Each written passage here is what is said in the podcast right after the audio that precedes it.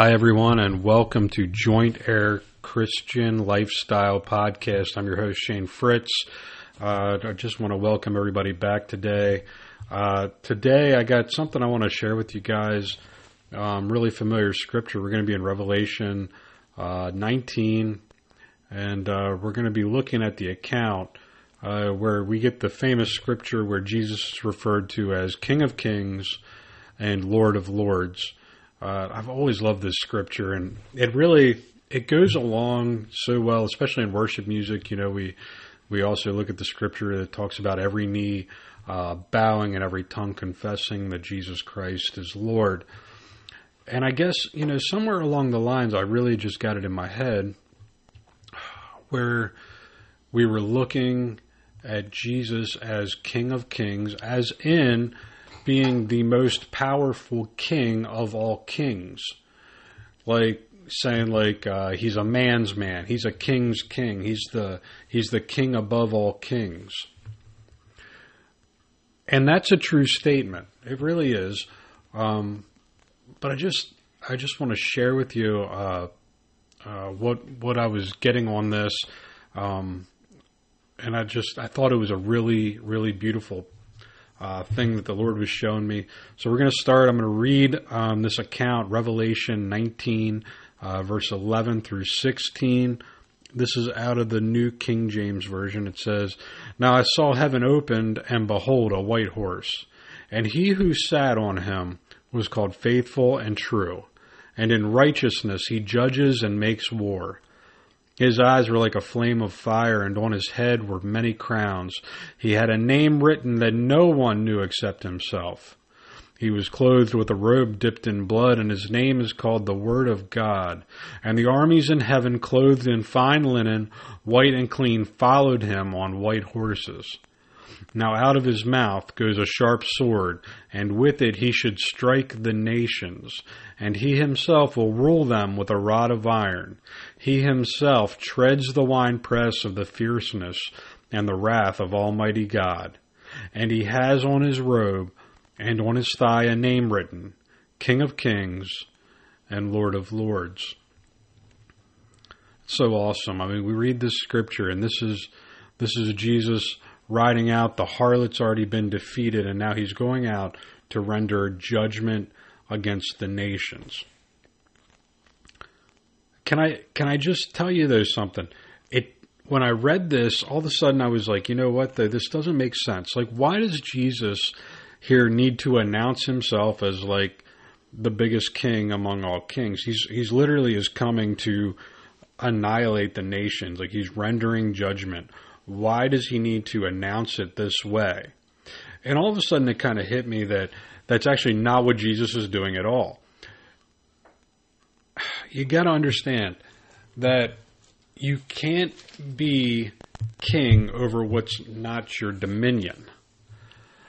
You see, the kingdoms, the nations of the earth, are not under Jesus' dominion. In fact, they have sat in complete opposition to Jesus, and which is why he's coming.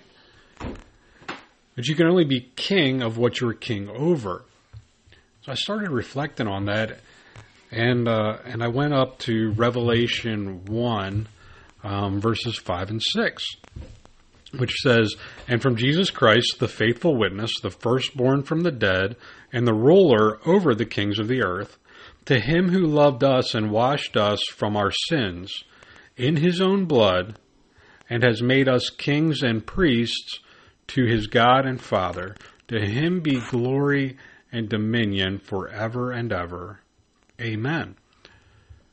You see, when I read this, it's clear to me that the declaration that Jesus is wearing this name, King of Kings, Lord of Lords, as he's riding out to render judgment, is for our benefit. It's to justify us to the nations that we are indeed kings in the kingdom of heaven. Can I tell you guys that when I think about that, when I think about Jesus riding out on his final conquest and his the name that he's carrying is King of Kings, and he wants them to realize that they mistreated, they persecuted, and they killed and they ridiculed kings in the nation or kings in the kingdom of heaven. That's a powerful thought. That's a powerful thought. And what's more, when we when we reflect on that, we also have to come to grips with the fact that we better be acting as kings and priests now. That's a call to action right there.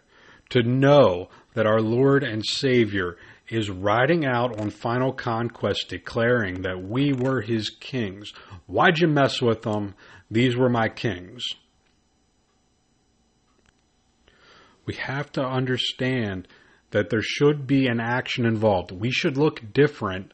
We should be the object of ridicule and persecution in this world because he says we're kings.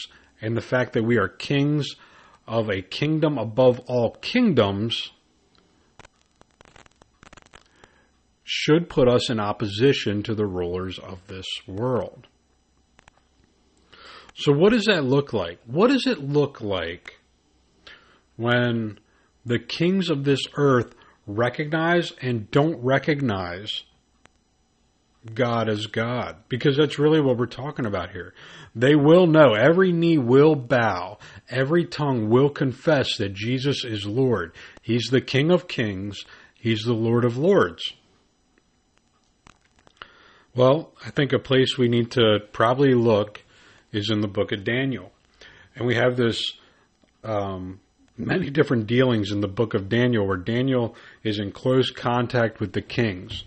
And in Daniel 2, we have um, this dream of Nebuchadnezzar uh, where he sees this image and nobody can figure out what this dream means. And then he brings Daniel in, and Daniel quickly um, identifies all the players uh, what this all means, the fact that there's going to be a kingdom coming that will put an end to all kingdoms and rule forever in perfection. And Nebuchadnezzar gets it. Don't get me wrong. Uh, King Nebuchadnezzar, he's got faults, no doubt about it. But when we read Daniel 2, 46 through 48, we get a really good uh, synopsis of what happens when a king recognized God as God. And what's more, he gets he gets the fact that Daniel is a representation of the Most High. So let's look at that. Uh, again, we're going to be reading in the New King James Version, uh, Daniel 2 46 through 48. It says, Then King Nebuchadnezzar fell on his face, prostrate before Daniel. Okay, just let's just stop there. He falls on his face prostrate. This is literally the most vulnerable prayer position, okay? This prostrate position, he's down, he's completely exposed, he's vulnerable, and he's presenting himself to Daniel, and he commands that they should present an offering and incense to him. King Nebuchadnezzar who himself is regarded as a god, has just recognized that Daniel is even above him. And so he is literally seeking to worship Daniel. And the king answered Daniel, this is 47. The king answered Daniel and said, Truly, your God is the God of gods. And, and when we read this, okay, we have big G, little g. Truly, your God, big G, is the God, big G, of gods, little g. He's literally calling Daniel a little g God in recognition that Daniel's God far above all. And he said, The Lord of Kings and a revealer of secrets, since you could reveal this secret. And then the king promotes Daniel. He gives him many gifts and he makes him ruler uh, over the whole province of Babylon uh, and chief administrator over all the wise men of Babylon. And he literally keeps Daniel right there at the palace with him as a close um, uh, confidant, really. So, okay, so we have the example of what it looks like when a king recognizes a servant of the Most High as a king or a little g God or a lord under the Most High God, the Most High King, the Most High Lord. What's it look like on the flip side? I think to see that we need to go back to Exodus, and and I want to be clear. When we look at this in Exodus, this is quite literally what we're going to see pictured in the end times when Jesus makes this ride wearing the name King of Kings, Lord of Lords. This this is what we have prophesied in Revelation for us. So I want to start and we're going to look at Exodus chapter 7 verse 1. Now this is before Moses um, goes back and talks to Pharaoh. He's still um, still receiving direction from God. 7 1 says, So the Lord said to Moses, See, I have made you as God to Pharaoh, and Aaron your brother shall be your prophet. Okay, so right away, Moses here is getting direction from from the Lord, Yahweh, the Most High, that he will be made a God to Pharaoh. In other words, Pharaoh will recognize Pharaoh will recognize that Moses is far superior to him and that his God is God Almighty. So we have it foretold there. Now, how does it play out? So we know how this whole story goes. Um, Moses goes back into Egypt, and we have 10 plagues, and, and we have the institution of the Passover. And there's so much foreshadowing that happens in the life of Moses, and in particular, this this snippet we have of what happens in Israel. It's really a foreshadowing of Jesus uh, on a lot of different levels, and uh, and over and over again, you know, the plagues come. Pharaoh wants to release the people, and then the Bible says that his heart is hardened. And over and over again, we see this. Pharaoh's like, oh, we've had enough. And then he goes, oh, wait a second, nope, I'm going to hang on to my slaves. And it keeps saying that the Lord hardened his heart. And it's really important to recognize that the, the reason the Lord is hardening, hardening his heart is the fact that if Pharaoh just turns into the nice guy who lets Israel go, then Pharaoh can take credit for the deliverance of Israel.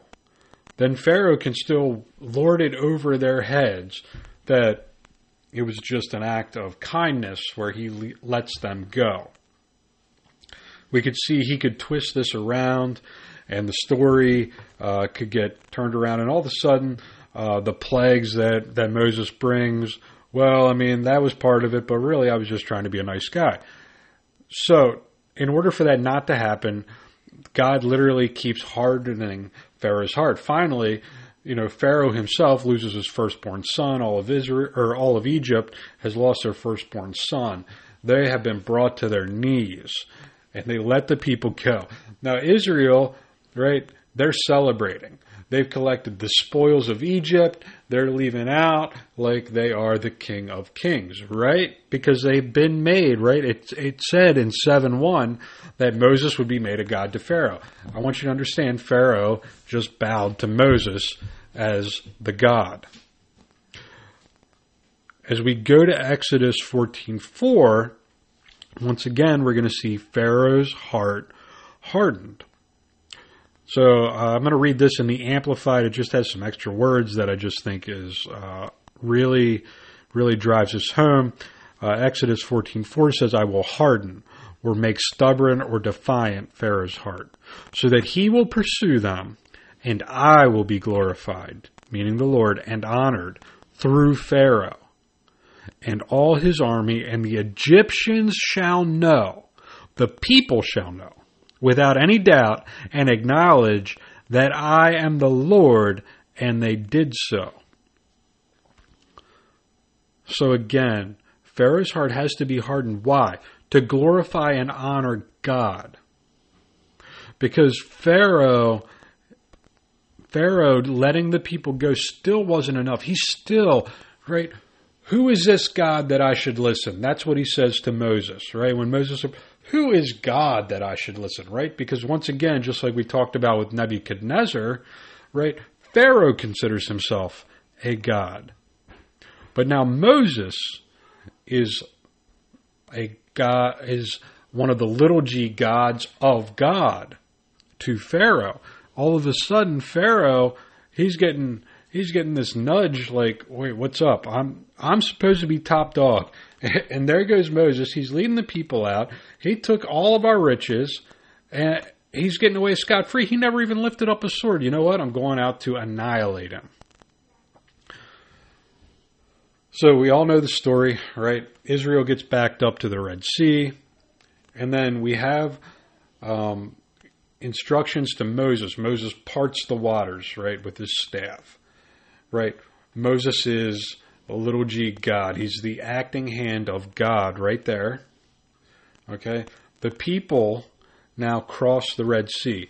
And what what we see in the account is that this is like a lengthy journey across the Red Sea. So much so that you know they're safe on the other side and Pharaoh's in pursuit for quite some time before the walls come crashing in on the Red Sea. One of the first things we notice as Pharaoh's in pursuit is what? The wheels of the chariot start falling off. All of a sudden, Pharaoh's army, right? Pharaoh's army is saying, uh, I think I think Moses is uh, is following the true God. I think the true God. I think the Lord Almighty. I think Yahweh, right? I think Yahweh is in control here, and I think we better just let Moses be. They want to turn back. No, no, it's too late. Right? Pharaoh, he's in hot pursuit. We're going after him. Who is he? Who is he? Right? He will not recognize that he's been beat by the Almighty Lord of the universe. So he keeps on pursuing, and then what happens? As I envision this, I envision this the same way as Jesus riding forth those fiery eyes, the sword protruding from his mouth, right? And on his chest and on his thigh it says, Lord of Lords, King of Kings. I, I have to imagine that as the nations see Jesus coming in such a way, all of a sudden it will dawn on them. We done messed up. And I think that's really what happens here with Pharaoh. I think Pharaoh gets close enough. We don't know the exact proximity, but I think Pharaoh gets close enough that he sees Moses. He's now looking up to Moses in an elevated position. Moses has arms outstretched. He's keeping the waters back, right? Until he stops holding the waters back and the waters crash in and they drown the Egyptians, and that country is devastated. It's the same thing that we're going to see happen when Jesus makes this final ride. And what an honor! I mean, really, what an honor it will be to go forth with Jesus, right?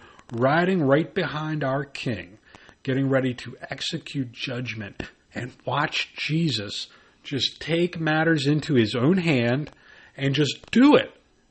I mean, he's going to be out there and he's going to be Lord of Lords, King of Kings for our benefit. You messed with my people, and here I am to render judgment.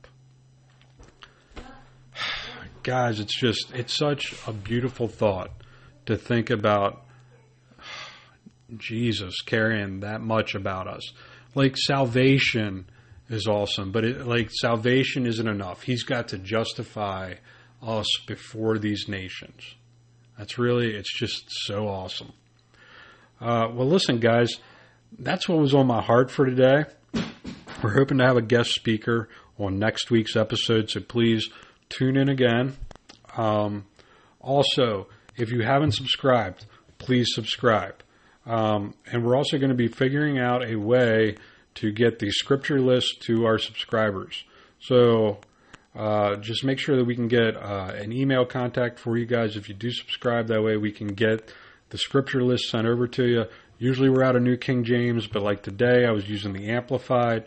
As we get different guests on, um, they might be using NIV or NASB or what have you. And that way, um, if you want to check these scriptures out for yourself, you can read them in the exact text that we're using uh, during the program. Uh, so, anyways, uh, appreciate you guys being with us here in my heart today. And until we see you next time, y'all be blessed. Thanks.